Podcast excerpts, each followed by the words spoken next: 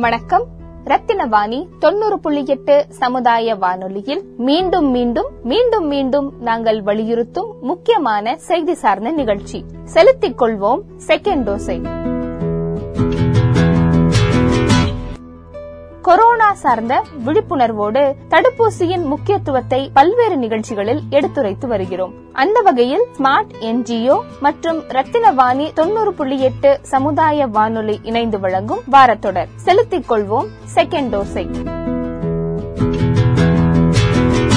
கடந்த வருடம் இரண்டாயிரத்தி இருபதாம் ஆண்டு ஜனவரி மாதங்களில் நாம் யாரும் எதிர்பார்த்திருக்க மாட்டோம். அடுத்த இரண்டு மாதங்களில் அனைவரும் கண்கள் வைத்தே மற்றவர்களின் முகங்களை அறியும் வகையில் முகக்கவசம் அணிய வேண்டிய நிலை ஏற்படும் என்று ஏனெனில் ஜனவரி இரண்டாயிரத்தி இருபதில் உலக சுகாதார மையம் எனும் டபிள்யூஹெச்ஓ அவசர நிலை என்று முதன் முதலில் அறிவித்த போது நம்மில் பெரும்பாலானவர்கள் கொரோனா வைரஸை பற்றி அறிந்திருக்கவில்லை. ஏன் கேள்விப்பட்டதும் கூட இல்லை. சீனாவில் சுமார் ஒன்பதாயிரம் உறுதிப்படுத்தப்பட்ட வழக்குகள் மற்றும் பதினைந்தாயிரம் சந்தேகத்திற்கு இடமான வழக்குகள் இருந்தன. இதில் இருபதுக்கும் மேற்பட்டோர் உயிரிழந்தனர். இப்போது இந்த எண்ணிக்கை லேசாக தெரிந்தாலும் கரோனா பற்றிய தெரியாத அந்த காலத்தில் நமக்கு என்ன காத்திருக்கிறது என்று தெரியாத போது திடுக்கிட வைப்பதாக இருந்தது. சீனாவில் உள்ள ஊகான் நகரத்தில் மக்கள் மர்மமான முறையில் காய்ச்சலாலும் அல்லது தொற்று நோயாலும் பாதிக்கப்பட்டு வந்தனர். இதனால் சீனாவில் பாதிக்கப்பட்ட இடங்களில் ஊரடங்கு அறிவிக்கப்பட்டது. இதனால் சீனாவில் பாதிப்பு வெகுவாக குறைந்து வந்தது. ஆனால் அதே சமயங்களில் ஈரான் இத்தாலி வடகொரியா போன்ற நாடுகளில் நாள்தோறும் எண்ணிக்கைகள் அதிகரித்து வந்தன. மார்ச் இரண்டாயிரத்தி இருபதுகளில் இந்த தொற்று உலகத்தையே பாதிக்கும் நோய் தொற்றாக பரவியது. சர்வதேச அளவில் குழப்பமும் கவலையும் ஏற்பட்டது. இதனால் நோய் தொற்று சார்ந்த பொய்யான தகவல்கள் பரவுவதற்கு பல்வேறு தகவல்களும் உலாவி வந்தன. கோவிட் பத்தொன்பது மையமான பிரச்சனையாக கருதப்பட்டது. ஊரடங்குதான் உலகளாவிய வழிமுறையாக இருந்தது. யாரையும் சந்திப்பதில் ஓர் பயம் இருந்தது. ஒருவர் நோய் தொற்றிலிருந்து தன்னை பாதுகாத்துக் கொள்ள வேண்டுமானால் முகக்கவசம் அணிதலும் சமூக இடைவெளியை பின்பற்றுதலும் கைகளை கழுவுதல் போன்றவற்றை பின்பற்ற வேண்டும் என்று நாம் யாரும் அறிந்திருக்கவில்லை. கோவிட் இருக்கும் அந்த ஆரம்ப மாதங்களில் அது எந்த அளவிற்கு நம் வாழ்க்கையை பாதிக்கும் மற்றும் இது மற்ற நாடுகளுக்கு பரவி உச்சநிலைக்கு செல்லும் என்று நம்மில் சிலருக்கு நினைவிருக்கலாம். ஜனவரி இரண்டாயிரத்தி இருபதில் தான் இந்தியாவும் தனது முதல் கொரோனா செய்தியை கண்டுபிடித்தது. முதன் முதலில் கேரளாவில் சீனாவின் உஹானிலிருந்து வீடு திரும்பிய மருத்துவ மாணவர் ஒருவருக்கு கொரோனா பாதிப்பு ஏற்பட்டது. அது மெல்ல மெல்ல நம் நாட்டிலும் அழிவை உருவாக்க ஆரம்பித்தது. இப்போது நாம் அவற்றை மீண்டும் நினைக்கும் போது வைரஸ் ஒருவரிடமிருந்து இன்னொருவருக்கு பரவக்கூடியது. மிக வேகமாக பரவுவதை நாம் உணர்கிறோம். இது பாதிக்கப்பட்ட நபருடன் தொடர்பு கொள்வதன் மூலம் மக்கள் பாதிக்கப்படலாம். மேலும் இருமல் மூலமும் தும்மல் மற்றும் நெருக்கமாக இருத்தல் போன்றவற்றின் மூலமாக கொரோனா ஏற்படும். இதனால் கொரோனாவானது காட்டுத்தீ போல வேகமாக பரவியது. இதனால் கொரோனாவை அளிப்பதற்கான வாய்ப்புகளை இன்னும் கடினமாக்கியது உண்மைதான். சோதனை கருவிகள் உருவாக்கப்படாத அந்த மாதங்களில் மக்கள் தங்களிடையே யாருக்கு கொரோனா இருக்கிறது என்பதை அறிய முடியவில்லை. பலருக்கு அறிகுறிகள் கண்டறியப்பட்டது. ஆனால் சிலர் அறிகுறி அற்றவர்களாகவும் இருந்தனர். கொரோனா ஏற்பட்டதற்கான அறிகுறிகள் வாசனை மற்றும் சுவையிழப்பு சளி இருமல் சோர்வு காய்ச்சல் மற்றும் கடுமையான சுவாச பிரச்சனைகள் போன்றவையாகும். கொரோனா பல்வேறு வழிகளில் வெளிப்பட்டது. அது நம்மில் பலரை ஏமாற்றியது. அறிகுறிகள் இல்லாத ஒருவர் கூட கொரோனா நோய் தொற்றை பரப்புவர்களாக இருக்கலாம். அனைவரும் எச்சரிக்கையாகவும் கவனமாகவும் இருக்க வேண்டும். மிகவும் உறுதியானவர் கூட நோய்வாய்ப்பட்டார். கொமார்பிட்டிகள் உள்ளவர்கள் அதிக ஆபத்தில் இருந்தனர். மக்கள் பலரும் அதற்கு முன்பு வரை கொரோனாவை எதிர்த்து போராடலாம் என்று நினைத்தனர். ஆனால் திடீரென்று கொரோனா அவர்களின் வீடுகளில் நுழைந்து மக்களின் உயிர்களை பறிக்க தொடங்கியது. ஏற்கனவே மக்கள் தங்களை பாதுகாப்பாக வைத்திருக்க பின்பற்ற வேண்டிய ஒரே வழி முகக்கவசம் அணிவது கைகளை தவறாமல் கழுவுவது மற்றும் சமூக இடைவெளியை கடைபிடிப்பது. இது புதிய இயல்பானதாக இருந்தது.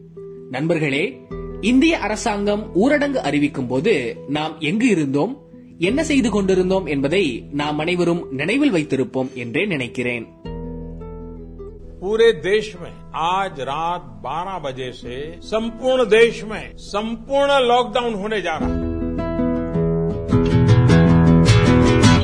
மார்ச் மாதம் இந்தியா முழுவதும் முழு ஊரடங்கை அரசாங்கம் அறிவித்தது நாடு முழுவதும் பள்ளிகள் பணியிடங்கள் கடைகள் போன்றவை அனைத்தும் மூடப்பட்டது. இதனால் மக்களின் அன்றாட வாழ்க்கை ஸ்தம்பித்தது.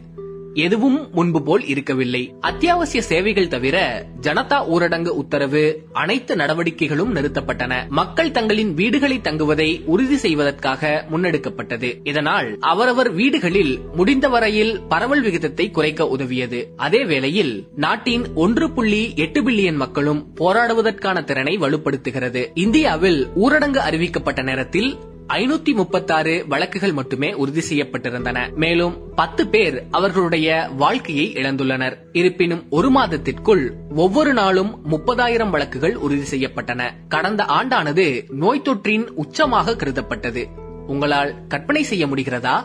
மொத்தம் ஐநூறு வழக்குகளிலிருந்து ஒரு மாதத்தில் முப்பதாயிரம். மக்களுக்கும் உலகளவில் இதுவரை இருபத்தைந்து கோடிக்கு அதிகமானோர் பாதிக்கப்பட்டுள்ளனர். இவை அரசாங்கத்தால் அறிவிக்கப்பட்ட எண்கள் மட்டுமே. மேலும் கோவிட் காரணமாக உலகம் முழுவதும் ஐம்பது லட்சத்திற்கும் அதிகமானோர் உயிரிழந்துள்ளனர். இந்தியாவை பற்றி பேசுகையில் நாம் மூன்று கோடியே நாற்பத்தி நாலு லட்சம் வழக்குகளை பார்த்துள்ளோம். மேலும் நான்கு புள்ளி ஐந்து லட்சத்திற்குமான இறப்புகள் நடைபெற்றது. இந்தியா முழுவதும் வீசிய கொடிய இரண்டாவது அலையின் போது நாம் அனைவரும் படங்களை பார்த்தோம். தொலைவில் வைரசுடன் போராடும் மக்கள் தெரியாமல் பிடிபட்டோம். சுகாதார அமைப்பு முடியும் வழக்குகளின் திடீர் எழுச்சியை சமாளிக்க முடியாமல் பலர் உயிரிழந்தனர். தொற்று விகிதம் இரண்டாவது அலை பேரழிவை ஏற்படுத்தியது. முதல் அலையை விட அதிகமான மக்களை பாதிக்கிறது. அறிகுறிகள் மீண்டும் கடுமையானதாகவும் கடினமானதாகவும் மாறியது. இருப்பினும் தடுப்பூசிகளை எடுத்துக்கொண்டவர்கள் அதிகம் பாதிக்கப்படவில்லை. தடுப்பூசி போடப்படாத மக்கள் வைரஸால் பாதிக்கப்படக்கூடியவர்கள் என்பது தெளிவாக தெரிந்தது. இந்தியா முழுவதும் வீசிய கொரோனாவின் கொடிய இரண்டாவது அலையின் போது நாம் அனைவரும் எங்கேயோ தொலைவில் வைரசுடன் போராடும் மக்களின் படங்களை பார்த்தோம். அதனை பார்த்து என்னவென்றே தெரியாமல் நின்றோம். நமது நாட்டின் சுகாதார அமைப்பானது திடீரென உயர்ந்த கொரோனா வழக்குகளை சமாளிக்க முடியாமல் தவித்தது. அதிலும் பயங்கரமான பகுதி என்னவென்றால் பலரும் தங்கள் உயிரை இழந்தனர். உயர்ந்த தொற்று விகிதத்தால் உருவான கொரோனா இரண்டாவது அலை பேரழிவை ஏற்படுத்தியது. இரண்டாவது கொரோனா நோய் தொற்றில் சராசரியாக ஒரு நபர் முதல் அலையை காட்டிலும் அதிகமான மக்களை பாதித்தார். இது நோயின் அறிகுறிகள் மீண்டும் கடுமையானதாகவும் கடினமானதாகவும் மாறியது. இருப்பினும் தடுப்பூசிகளை எடுத்துக்கொண்டவர்கள் அதிகம் பாதிக்கப்படவில்லை. அவர்கள் கொரோனா வைரஸ் தொற்றினால் பாதிக்கப்பட்டாலும் கூட அவர்களை ஆக்சிஜனோ அல்லது மருத்துவமனையில் சேர்க்கப்பட வேண்டிய அவசியமோ ஏற்படவில்லை. இதனால் தடுப்பூசி போடப்படாத மக்கள் வைரஸால் பாதிக்கப்படக்கூடியவர்கள் என்பது தெளிவாக தெரிந்தது. சமூக மற்றும் பொருளாதார கட்டமைப்பில் வைரஸின் தாக்கம் மிகவும் விவாதத்திற்குரிய விஷயமாக உள்ளது. லாக்டவுன் காரணமாக மக்கள் வேலை இழந்துள்ளனர் பள்ளிகளில் பெண் குழந்தைகளும் கல்வி கற்கும் சதவீதம் குறைந்திருக்கிறது. குடும்ப வன்முறைகள் அதிகரித்துள்ளன. குடும்பங்களில் சுமை பெண்களின் தோள்களில் விழுந்தது. புதிய இயல்புக்கு ஏற்ப அனைவரும் கடினமாக போராட வேண்டியுள்ளது. மக்கள் மீண்டும் இயல்பான சூழலை உருவாக்குவதற்கு நம்மிடம் ஒரே ஒரு வழிதான் உள்ளது. தடுப்பூசி என்பது நன்கு ஆராய்ச்சி செய்யப்பட்டு அறிவியல் ரீதியாக உருவாக்கப்பட்ட தீர்வாகும். பல்வேறு நாடுகளைச் சேர்ந்த விஞ்ஞானிகள் ஒத்துழை வைத்து வைரஸ்க்கு எதிராக பாதுகாப்பை வழங்கக்கூடிய தடுப்பூசியை உருவாக்குவதற்கு கொரோனாவிற்கு எதிரான தீர்வுகளை விரைவாக கண்டறிய உதவும் தகவல்களை பகிர்ந்து கொண்டனர். இது பல சோதனைகளுக்கும் மற்றும் நிறைய ஆராய்ச்சிகளுக்கும் உட்படுத்தப்பட்டது. இந்த தடுப்பூசிகள் ஒன்றல்ல இரண்டல்ல கோடிக்கணக்கான மக்களுக்கு செலுத்தப்படுவது என்பதால் அவற்றின் பாதுகாப்பு மற்றும் செயல்திறனை உறுதிப்படுத்த அனைத்து நடவடிக்கைகளும் எடுக்கப்பட்டன. இரண்டாயிரத்தி இருபது டிசம்பரில் கோவிட் 19 தடுப்பூசிகளை அங்கீகரிக்கும் நாடாக யுனைடெட் கிங்டம் முதலிடத்தை பிடித்தது. அதன் பிறகு உலகின் பிற நாடுகளும் கொரோனா தடுப்பதற்கான தடுப்பூசி செலுத்திக் கொள்ளும் முறையை பின்பற்றியது.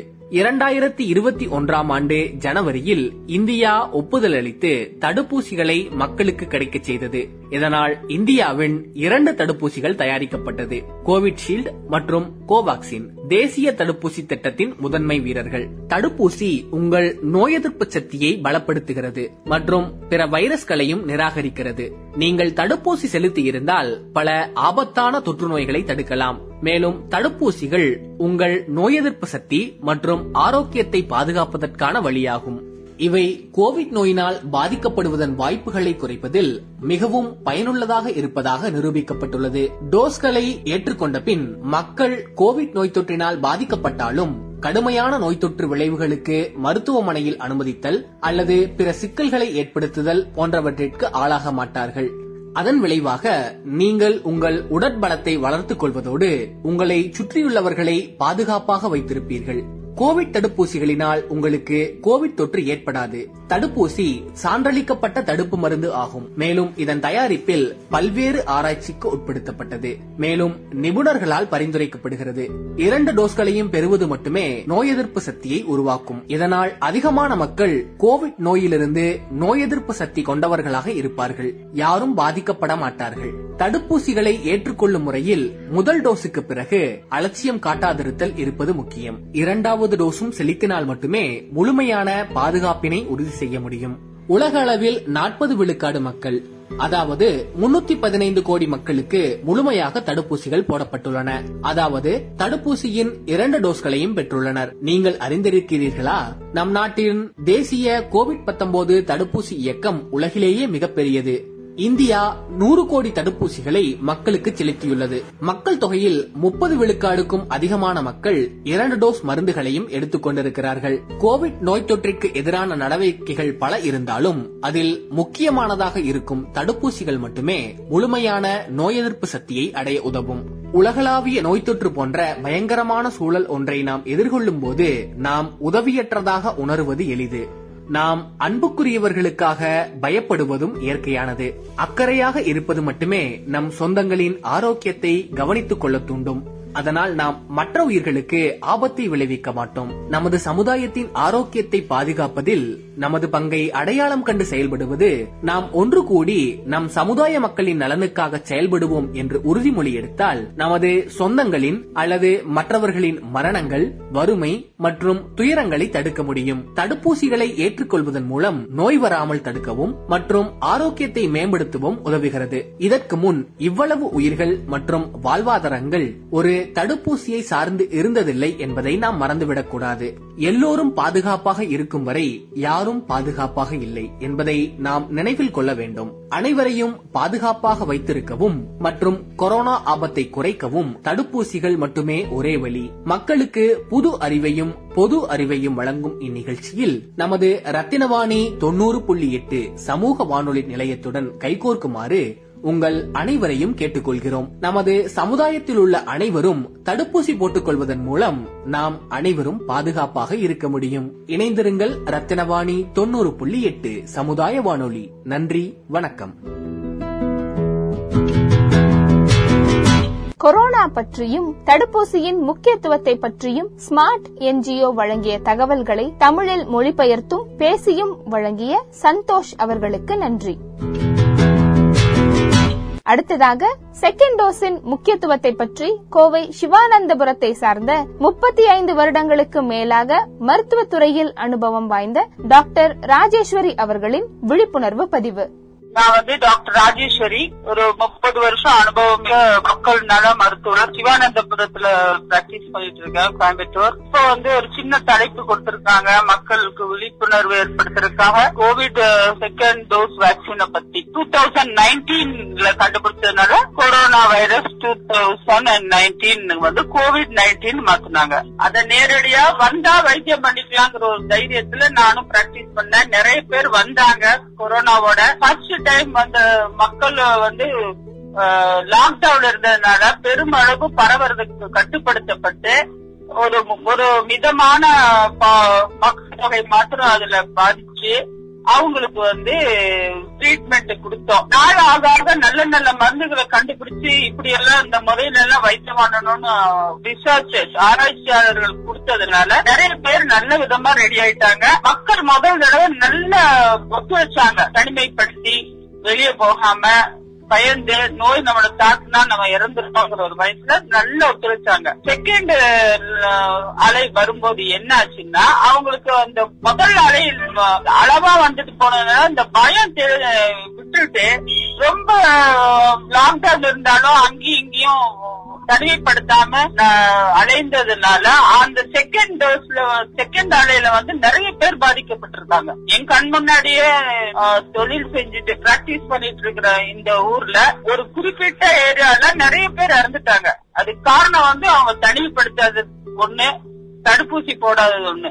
ஒரு குடும்பத்திலேயே ரெண்டு மூணு பேருக்கு அஃபெக்ட் ஆகிற அளவுக்கு வந்து ரொம்ப வந்து மோசமான ஒரு நிலைமை சந்திச்சது. மக்களுடைய அறியாமை தான் நம்மளுக்கு வராது அப்படிங்கிற ஒரு ஒரு எண்ணம் தான் இது யாருக்கு வேணா வரும். ஆனா இப்ப பதினெட்டு வயசுக்கு அப்புறம் உள்ளவங்களுக்கு தான் ரொம்ப பாதிச்சு. பதினெட்டு வயசுக்கு கீழே உள்ளவங்களுக்கு எல்லாம் அந்த வைரஸ் பெருகக்கூடிய ஒரு என்சைம் தொண்டையில் இல்லாதனால அந்த வைரஸ் வந்து குழந்தைகளையோ ஒரு பதினெட்டு வயசுக்குள்ள பாப்புலேஷனா வந்து பாதிக்கல. அந்த வைரஸ் வந்து பெருமளவுல போன வருஷம் நிறைய பேரை பாதிச்சது. ரெண்டாவது அலையும் அதை விட கொடுமையா நம்ம இந்தியாவில கொஞ்சம் பிரச்சனைகளை ஏற்படுத்திச்சு. மற்ற நாடுகள்லயும் அது அதே மாதிரிதான் ஏற்படுத்திட்டு இருக்கு. அதனை பத்தின தடுப்பு மருந்துகளை ஆராய்ச்சி பண்ணி ஒரு வருஷத்துக்கு கிட்டத்தட்ட நிறைய ஆராய்ச்சிக்கு அப்புறம் தடுப்பூசியை கண்டுபிடிச்சு டிசம்பர் போன டிசம்பர்ல வெளியிட்டாங்க.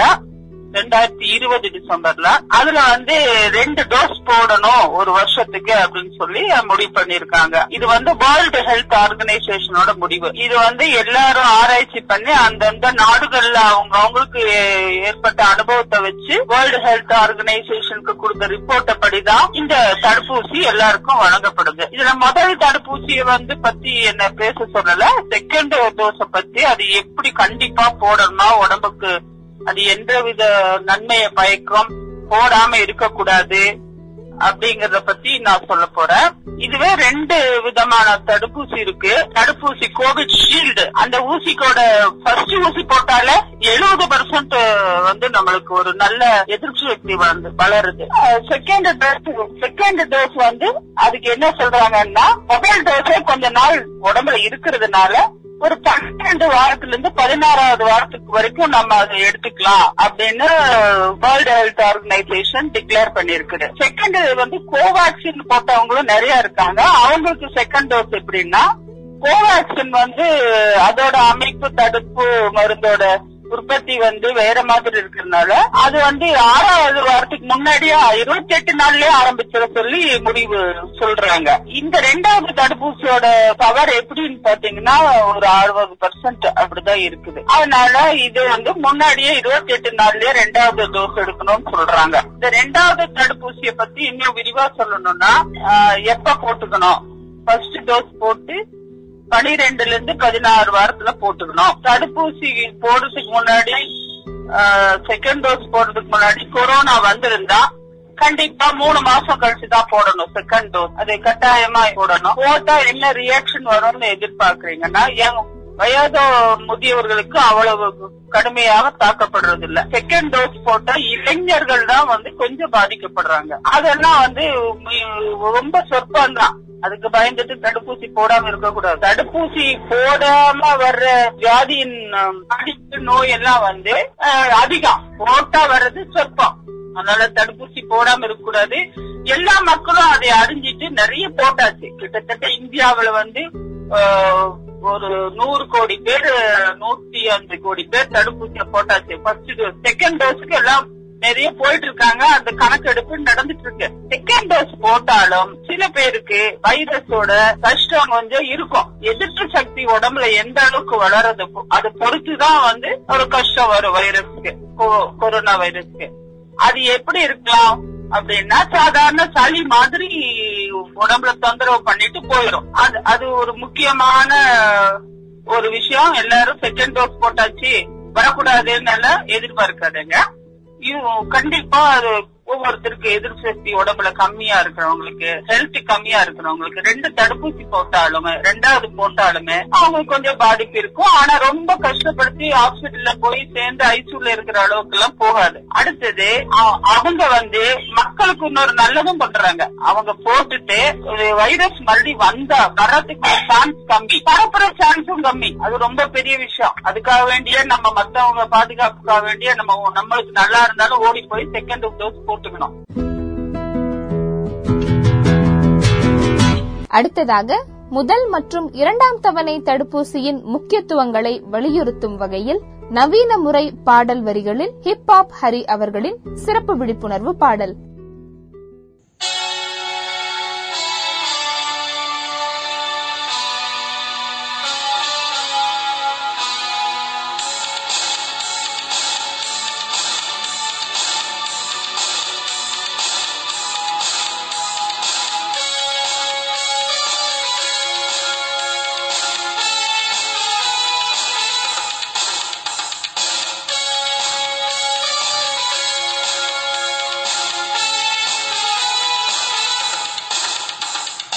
தடுப்பூசி போட்டுக்கமா அது போடாலானா நியாயம்மா ஹே தடுப்பூசி போட்டுக்கமா அது போடாலானா நியாயம்மா ஹே கொரோனா வைரஸ் வந்துருச்சு அதனால பிரச்சனை ஆயிடுச்சு ரெண்டு டோஸி போட்டுக்கலாம் கொரோனா விரட்டி அடிச்சிடலாம் ஹே கொரோனா வைரஸ் வந்துருச்சு. நல்லா பிரச்சனை ஆயிடுச்சு. ரெண்டு டோஸ் போட்டுக்கலாம் கொரோனா விரட்டி அடிச்சிடலாம் ஹே தடுப்பூசி போட்டுக்கமா. அது போடலன்னா நியாயம்மா ஹே தடுப்பூசி போட்டுக்கமா. அது போடலன்னா நியாயம்மா கோவேக்சின் போட்டுக்கோங்க. இம்யூனிட்டி அதிகம் ஆகும். கொரோனாவை நம்மளை பார்த்து பயப்படும். உயிருக்கு கோவேக்சின் காவல நிற்கும் கோவேக்சின் போட்டுக்கோங்க. இம்யூனிட்டி அதிகம் ஆகும் கொரோனாவை நம்மளை பார்த்து பயப்படும் உயிருக்கு கோவேக்சின் காவல நிற்கும். தடுப்பூசி போட்டுக்கமா அது போடலானா நியாயம்மா. தடுப்பூசி போட்டுக்கமா அது போடலானா நியாயம்மா. கோவிஷீல்டு சும்மா இல்ல போடலானா கொரோனா தொல்ல கேப்டன் அமெரிக்கா ஷீல்டு போல கோவிஷீல்டு இந்தியாக்காக. கோவிஷீல்டு சும்மா இல்ல போடலானா கொரோனா தொல்ல கேப்டன் அமெரிக்கா ஷீல்டு போல கோவிஷீல்டு இந்தியாக்காக.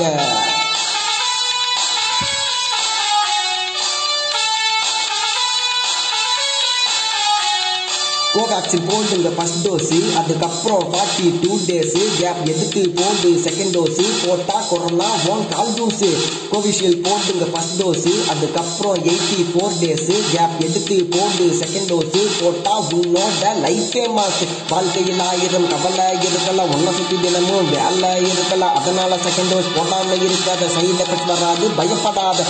தடுப்பூசி போட்டுக்கமா அது போடலைன்னா நியாயமா? ஹே தடுப்பூசி போட்டுக்கமா அது போடலன்னா நியாயமா ஹே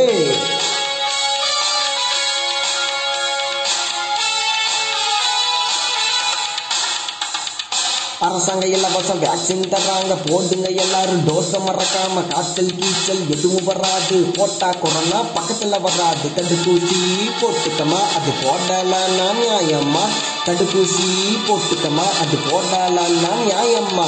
பாமா நீ தாய அஞ்சல நான் யார பார்த்து நீங்க அஞ்சல? ஆனா கொரோனா பார்த்து நான் அஞ்சுறேன் டோஸ் போட்ட சொல்லி உன்னை கெஞ்சுறேன் காதலியே உன் காதல் மீதும்? இருக்கு எனக்கு இந்த நாட்டு மீதும்? காதல் அல்ல அதையும் தாண்டி பாசம் நேசம் இருவர் மீதும். ஒரு கண்ணி தான் என்றும் பெண்ணை மறுக்கணி இந்த நாட்டுல எனக்கே பாதுகாத்து என்று நீ நன்றாக இருமா? வேக்சின் போட்டு தடுப்பூசி போட்டுக்கமா அது போடலன்னா நியாயமா தடுப்பூசி போட்டுக்கமா போடலன்னா நியாயமா வேக்சின் போடுவது உரிமை இல்ல. அதுதான் நம்ம கடமை புள்ள. பார்க்காம இருக்க முடியல. உன்ன இருந்தாலும் நல்லா இருமா இங்க. தாயை போல நீயும் எனக்கு. தாய் நாடு தான் என்றும் நமக்கு. முதல் காதலே நாடு தானே நேசிப்பேனே. நான் உன்னை போலவே வேக்சின் போடுவது. நல்லது நல்லதுதான். தாயை போல நேசிப்பேனே உன்னையும் இந்த நாட்டையும். ஹே தடுப்பூசி போட்டுக்கமா அது போடலானா நியாயமா? ஹே தடுப்பூசி போட்டுக்கமா அது போடலானா நியாயமா? ஹே